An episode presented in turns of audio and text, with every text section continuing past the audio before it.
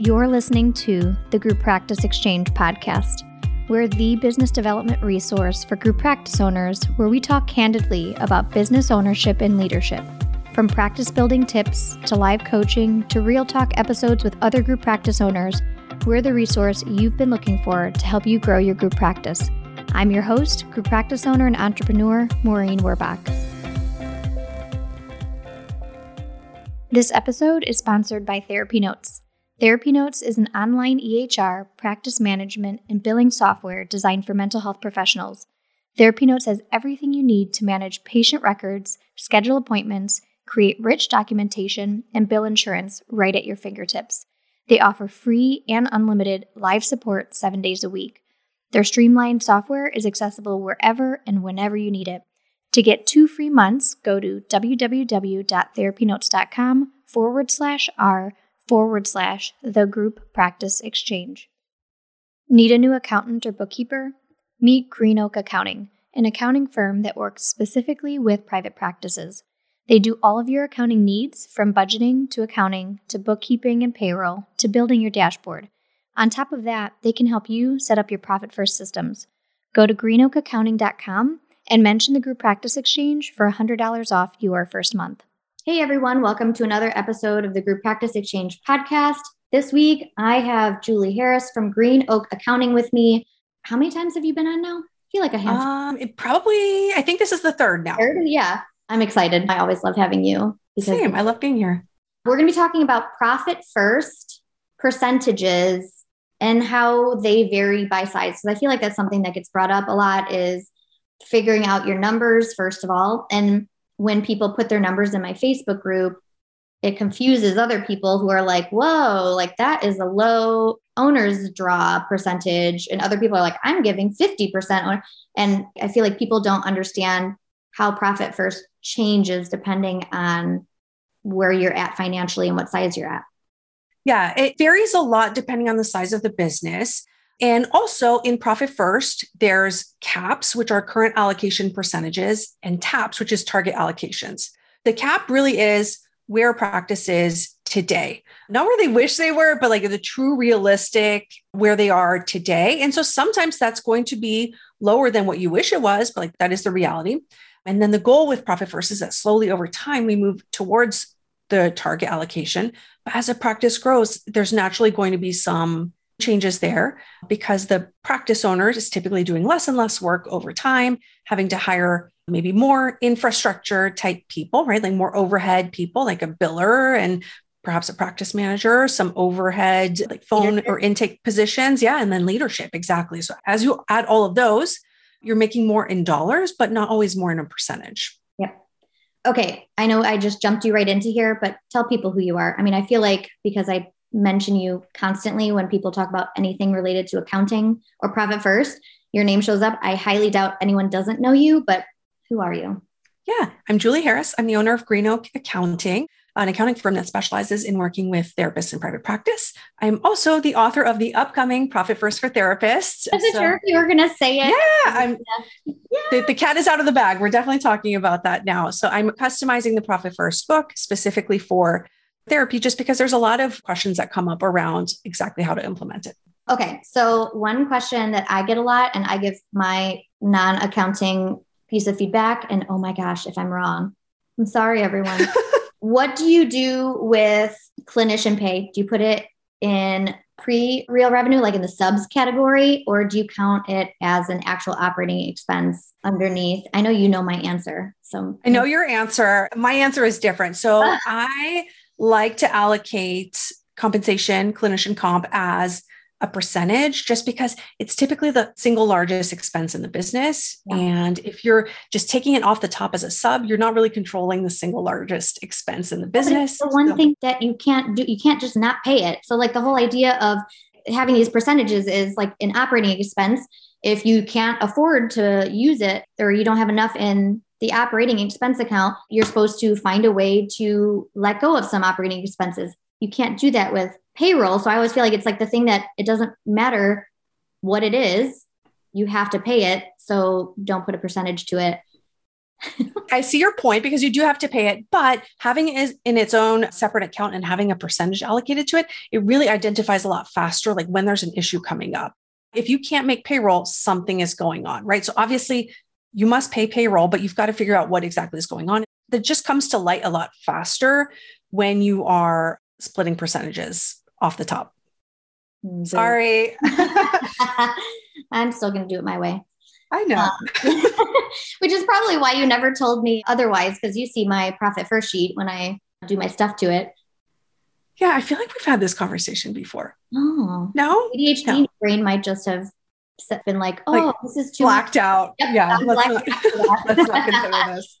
Yeah. Okay. So, one of the big questions that comes up, which is the focus of this short little podcast episode, is the actual percentages that people come up with because I see people talk about percentages and they'll say like my owner's comp or distribution is at 50% and then other people will be like holy shit like mine is only at 10% similar to what mine is in some of these larger practices and it really comes down to you know obviously size of a business plays a big role in what the percentages are going to be but i think people are having a hard time visualizing if they're in the right space because mike's numbers are a little off from what our numbers are. And so then people are like, what are the right numbers that I should be at, depending on my size? Yeah. So I separate practices into four main categories. So I look at solo practices, a small group practice. So that's typically going to be under 400K. A big piece here is that the owner is still seeing the bulk of the clients in a small group practice. So like the owner is seeing a, about 50% of the clients, and there's maybe one or two part timers or full timers, right? There's other people in the business doing work, but the practice owner is doing a lot of work. Then there's kind of a medium group practice around 400,000 to a million. And then the large group practice over a million dollars. So these ratios work pretty much up until 5 million. This is annual revenue. So depending on where a practice stands there, obviously in a solo or a small group practice, the owner is still seeing a lot of clients or doing all the work in the case of a solo practice. So of course, owner's comp is going to be much bigger because you're the one doing all the work as the practice owner. But as we shift into those larger practices, the owner is doing little to none of the clinical work, right? So there's still a lot of work to be done, but as far as the clinical work, it's minimal. So then the percentage is going to go down as far as owner's comp, just because there's so much more revenue coming in for the practice. So as far as owner's pay or owner's comp or the percentage allocated to owner's payroll, that can go anywhere from 5 to 10% for the larger group practices all the way up to like 60% sometimes in a solo practice. So it depends. It goes down reverse. The larger the practice, the smaller that number is. And the same is also going to go for tax and for profit. Just because there's a bigger pie, the dollars are going to go up, but the percentages are going to go down over time. The tax percentage goes down as you get bigger? It can, because as a rule, we are looking for in a large group practice, for example, let's say a million dollar practice, we're looking for profit and owner's comp of 20% or more, right? So all of those together. So that is the category, that is what goes to you profit and owner's compensation. So that though gets split into three different profit first accounts that mm-hmm. would be profit, tax, and owner's payroll or owner's compensation. Mm-hmm. So if we're taking 20 to 30% and dividing it into those three categories, you're going to have just a smaller, somewhere in the 5 to 10%, depending on are you in a high tax household? What else do you have going on? And how much you need to take home on a regular basis, too. Very interesting. What is your suggestion, or is this going to be in your book? When is it coming out, by the way? Do you know? Book will be out April 2023, but I have a spreadsheet with these ratios already on the Profit First for Therapists website. If you go look for the Profit First assessment, you can see where you are now and calculate your cap your current allocation, but also see what our recommended taps are. I'll have our team put it into the show notes as well to yeah. make it easier for anyone who's. We'll be um, happy to. Listening to it. Okay, that was what I was going to ask. Is there some kind of formula available pre yes, for recommendation. Were you going to say something? I was going to say it's really normal to not be necessarily at the target allocation. That's a very normal thing. And there's no shame in that game. Like you just have to start where you are today one of the most common mistakes I think in implementing profit first is trying to go from where you are today to your target within like a month. And that's just very, very hard to do, right? Just like a crash diet, it's easy to fall off the wagon when you're trying to make all the changes all at once. So, starting where you are today and making just small incremental changes, that's what's going to have the biggest long term impact on the business. What do you say is a good amount of time to make shifts if your numbers, your caps and taps are far off? Like a year? Yeah, six to 12 months definitely is not unusual. There's impact right away. So, there's positive impact immediately, but it can take a little bit longer, and that's okay. What do you do if the biggest problem is payroll? As an example, in mine, you know, my operating expenses are so anything that I have full control over, like operating expenses, yeah. I am thrifty as hell. And yes. like, if we looked at my caps, I feel like I'd be rich in terms of what I could spend in my operating expense account if I actually was had that much in there because I am so minimal with how much I spend where I overdo it, where I'm over is in any of the payrolls my admin payroll, my leadership payroll, and then my therapist payroll. And I guess for practices that just have clinicians, let's not even take leadership or admin, how can you fix that other than literally taking people's pay away? There are some cases where you literally do need to take some people's pay away. I know we've had clients come in with an 80% split. Yes. Once true. you add payroll tax and like there's just the numbers don't make sense, the math doesn't work. You're better off having no employees than an employee at, at 80%. Yeah. So there are several cases where the practice owner has had to go back, renegotiate the contract. It's not fun, it's yeah. not easy to do, but sometimes it is necessary. There are other cases though where in your practice specifically, I know you've built the infrastructure for four locations. So there is the infrastructure there. We're just waiting for the session counts, the top line revenue to support that yeah. infrastructure. So in those cases, I mean, we know what's going on, right? Like it's a very known fact. We're tracking that closely. And so we just have to wait very patiently, which is not easy, wait for that revenue to come in because we know if we take things away, then we're going to have to just come back around and rebuild them in right. a couple of months. And in your case, I think also you've been very intentional. And I know you've always told me, like, we're not reducing anything. This is my values. This is always going to be high. So that means payroll you have to be, yes, and, and oh. yeah, payroll and benefits. It's yeah. going to be high. And that means you've got to be thrifty in other areas, right? There isn't really a choice because that's how it works. So there's a lot of little pieces here, but typically, if you're going to choose to be high in one area, you're going to choose to spend less in another area. And that might look like having a virtual practice or having a significant hybrid model so that you can really save there, or maybe having less leadership and the owner is doing more supervision and focusing their time there. So there's a lot of little ways that that can still work. Yeah.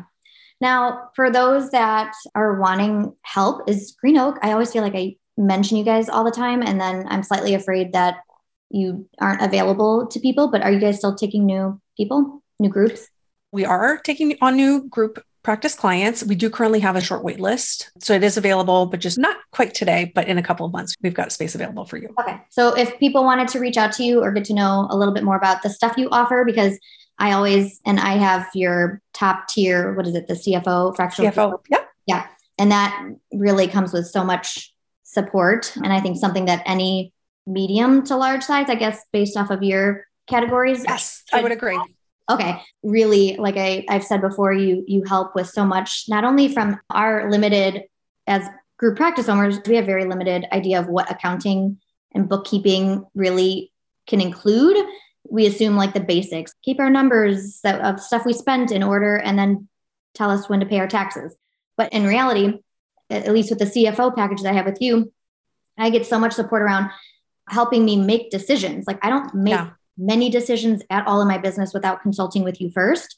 So, you and Nikki, who's my HR person, you are the two people that when I want to make any decision, I have to confirm that financially it's something I can do. And then, like, from an HR perspective, it's something I can do. And so, from break even analyses and figuring out how long it should take for a certain new service that we're going to offer to be workable, like all of those things, which I think a lot of practice owners don't realize fall into that scope if you obviously willing to pay. Yeah. But that's been hands down, I think the most valuable thing for me is I don't feel like I'm winging it when it comes to yeah. deciding if I want to, should I open a location? Like normal people who have regular ass accountants, like they would be like, oh, that's your decision. You're the business owner. But when you pay and invest in something like your CFO package or whatever, you get the objective qualitative and quantitative feedback on how risky financially it might be to start a new program or service or location. And for me, that's always felt like I'm not alone in making decisions, which is one of the biggest concerns group practice owners have is they feel like at the end of the day, even if you have 100 employees and leadership team, like it's lonely, right? It all falls on you.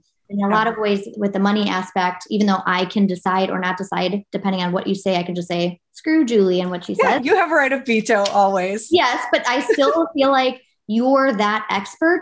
When it comes to finances, I never feel like I know more than you on that when it comes to my business. And so I always default, which I feel like has been one of the safety measures for me. Anyways, oh, how can they reach you if we have some people who either have a really basic, boring, not helpful accountant or no accountant at all? Yeah. So the best way to reach us is to go to greenoakaccounting.com slash consultation. You can schedule a consult to just meet with us. It's super low pressure. You can find out about our services and see if it might be a good fit for you. Awesome. Thank you so much for coming on yet again. And yeah, I, of course, you. I'm going to have you on sometime right before April of 2023 because we're going to have to do a big promo on Profit First for therapists. healthcare for therapists specifically. Yep. Awesome. I'm so excited. Thank you. All right. I'll see you. Yeah. Sounds good. All right. Bye. Thanks for listening to the Group Practice Exchange podcast. Like what you heard? Give us five stars on whatever platform you're listening from. Need extra support? Join the Exchange, a membership community just for group practice owners with monthly office hours, live webinars, and a library of trainings ready for you to dive into. Visit www.members.thegrouppracticeexchange.com forward slash exchange. See you next week.